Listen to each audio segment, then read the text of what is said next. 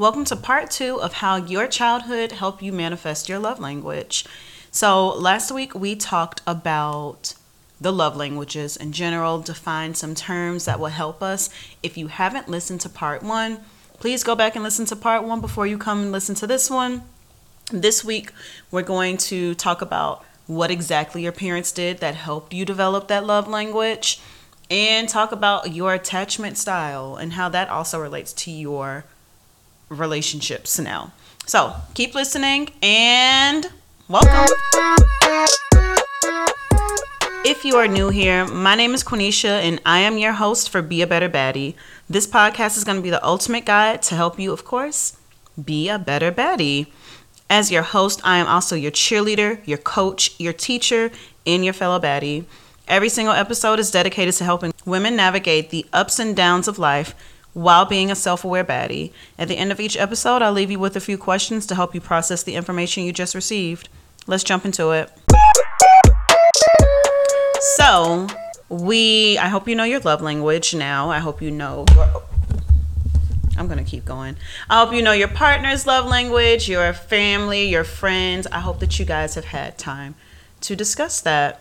So, let's just talk about how exactly you even develop that because it the way you act in a relationship or the way you want to receive love is a direct reflection of how you were raised by your parents. So here are the six main factors that affect your love language. 1. The amount and the type of attention our parent gave us. 2. The amount of freedom our parents allowed us to have. Three, the amount or type of praise and approval our parents gave us. Four, our parents' consistency and dependability. Four, definitely already said four. Five, I'm sorry, our parents' attitude towards expressing emotions. And six, experiencing a traumatic event, especially by the hands of your own parent. So, if you can just sit back and think on your childhood and what happened um, in the way your parents acted towards you, then it should completely align. So when I think about this, like, I will say definitely one that stood out to me is my parents' consistency and dependability. I could always depend on a gift, and this is me thinking in terms of love language. Like, there was literally never a Christmas that I knew I wouldn't receive a bunch of gifts. That was consistent. Um, and even so, like my mom loved to watch me open gifts. She loved me being surprised. She loved my reaction. And that is that that's how she showed me she loved me. Like she always made sure she got me what I wanted and more. And she was happy when I received it. So that's a direct reflection of that. So make sure you think back on that. Go replay this part if you need to. And yeah. So let's jump into attachment styles now. Remember, love language and attachment styles are two separate things. Love language is the way you express and experience love from your partner. So, again, physical touch, gift giving. Whereas your attachment style explains the way you respond and react to your parent, your parents, your partner's actions. This again has a lot to do with your childhood. So, I took an attachment style quiz and I'm scared. I'm scared to tell y'all, but I'm gonna tell y'all. I'm gonna tell y'all at the end. I'm gonna explain all of them first.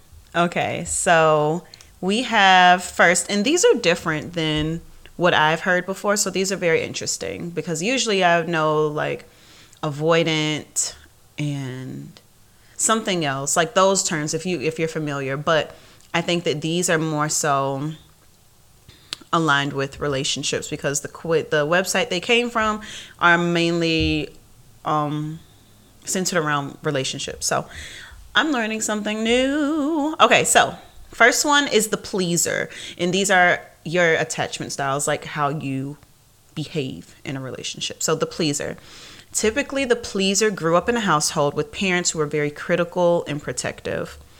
Pleasers were seen as the good kid, and they did everything they could to avoid getting in trouble because they wanted to please their parents, of course, right?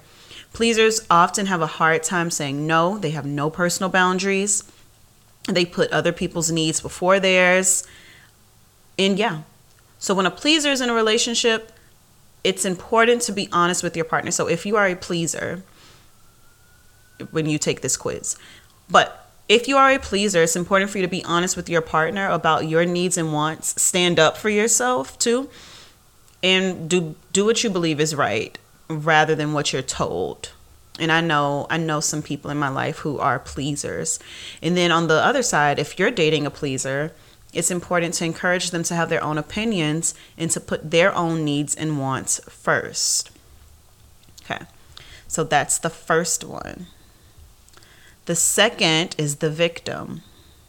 So the victim grew up in a chaotic home with one or both of their parents being violent. Victims found the best way to deal with this was to keep the keep to themselves, hide from their parents, hide from their parents, and do anything to basically stay under the radar. When victims grow up, they typically have anxiety, depression, low self-esteem, and essentially a hard time voicing their own opinions. Victims are also prone to falling into addiction to deal with their problems. So, in a relationship, victims have to learn how to stand up for themselves and not let their partners take advantage of their willingness to comply. And if you're dating a victim, let them create help create a safe space for them. Don't let them feel afraid to to like express themselves with you. All right. Next is the controller, and I just want to let you guys know there will be a PDF of these for you to download. You just follow the link in the show notes and it'll take you to this PDF. So, next is the controller. So, the controller grew up in a household where they did not receive any attention or sense of protection. Mm, I can already think of somebody. So, controllers learn to be learned not to be, sorry, learned not to be dependent on anyone at a very young age. So, these are the very independent people, right? They can only depend on themselves. They have to take care of themselves. If it doesn't happen, it's on them, right? They have a strong tendency to display anger towards their partner. So, those in a relationship with a controller should help their partner control their anger and learn how to trust others. The controller has to learn how to control their anger issues to avoid causing their partner to feel scared and abused by trying to get control. All right, now this next one, y'all, I had to look it up. And if you see the word, you're going to think it says something else. But vacillator. The vacillator. So the vacillator grew up in a household with very unpredictable parents who did not prioritize the children. So they basically had no attention. They were often feeling alone. They have a fear of abandonment. So when they're in a relationship, they are vacillators are expecting to receive constant love and attention from their partners. And once their partners can't reach their expectations, they're disappointed and they feel like they're not receiving the love they deserve. But vacillators can spot slight changes in their partner's actions. So I would say they're very intuitive because they are constantly watching and wanting something from you and they can feel when that's lacking. So, in order for a vacillator to experience a healthy relationship, they have to set realistic expectations with their partners so they're not let down. So, everyone's not going to always meet your needs 100%, no matter how great this person is. They I promise you they won't be perfect. Um next is and I think this is the last one. Yes, the avoider. So the avoider was raised in a household where affection and expression were discouraged, but independence and self reliance were encouraged. So, again, the avoider don't come in here being happy, sad, expecting love, hugs. You better get it done. Work, work, work, work, work. Do it yourself. Avoiders are less likely to express their love through gift giving or quality time. So, I would not like an avoider. Avoiders are more likely to become workaholics, leading their partner to feel neglected. Partners in a relationship with an avoider may feel left out of important decision making and not needed. Avoiders have to learn to open up and feel comfortable expressing their feelings with a partner. So, an avoider is extremely self reliant. They're just like, yo, I'm here to work, live, breathe, eat, poop. I don't have time for love. I think I dated a guy like this before. Um, and I think he he was Nigerian. I don't want to sit here and say all Nigerian men are that way, but okay. So now let's reveal which one am I? Drum roll. All right. So after taking the love quiz, I am a Vaculator. I am, wait, I answered yes to eight of the possible 15 Vaculator statements. So, let me read about my Vaculator. Okay, so you know what, actually, and this is very interesting. I um in I got eight for Vaculator and eight for controller, one for victim, seven for avoider, six for pleaser. So, Vaculator and Controller are definitely my top two. Avoider is running in second place because it's um the second one. So, when I go back and look at these, so let me go back Vaculator, Controller, and Voider. Okay, so after you take the quiz, definitely looking at all of these and use the PDF attached to help you interpret that but from what I see, I typically I am um, so from this what I can summarize and agree with is I am very independent and I don't like to depend on people.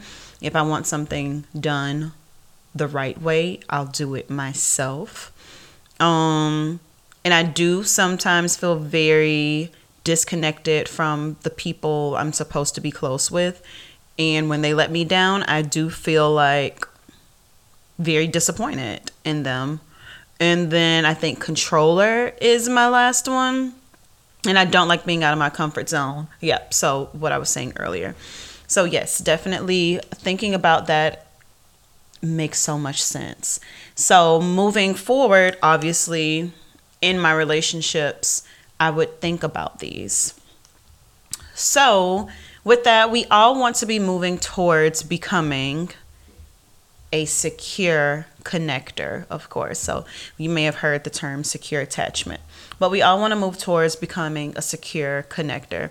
So a secure connector is the person who is comfortable with giving and receiving love. They understand their strengths and weaknesses in a relationship, and they can effectively communicate their emotions and needs with the partner. Secure connectors can also resolve conflicts with their partners in a healthy manner and set and maintain personal boundaries. So I wonder if the quiz looked for any secureness. I don't know. I don't know. I think it's just saying like what you naturally do. But I do think that it does depend on the person.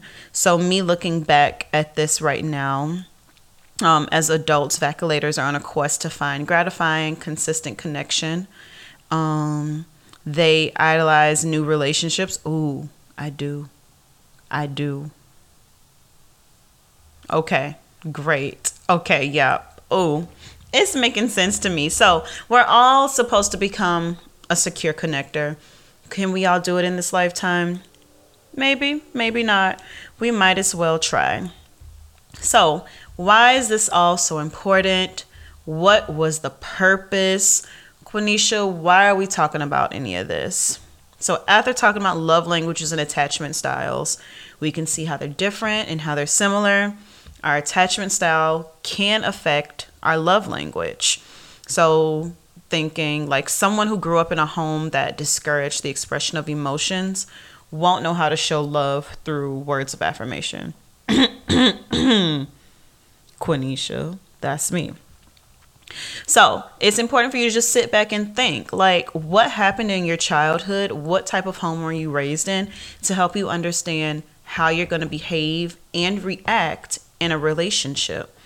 Once you understand your love language and your attachment style, you'll be better prepared to deal with your romantic needs and learning how you even yeah learn how to learn how to deal with romantic relationships and maintain healthy relationships in general so that is the purpose we all want to be secure connectors so time for our closing thoughts I've had an awesome time here with you for this two part series. It was a really good one. Really made me think about a lot of stuff. But your homework for this one definitely take that love style quiz. Take that love style quiz. And then your journal prompt is going to be for you to just reflect on your childhood. What do you think happened in your childhood that made these things true? Get to the root of it. Be a self aware baddie. Because when you're self aware, you're a better baddie. And I am signing out for this week, and I will see you on the next one.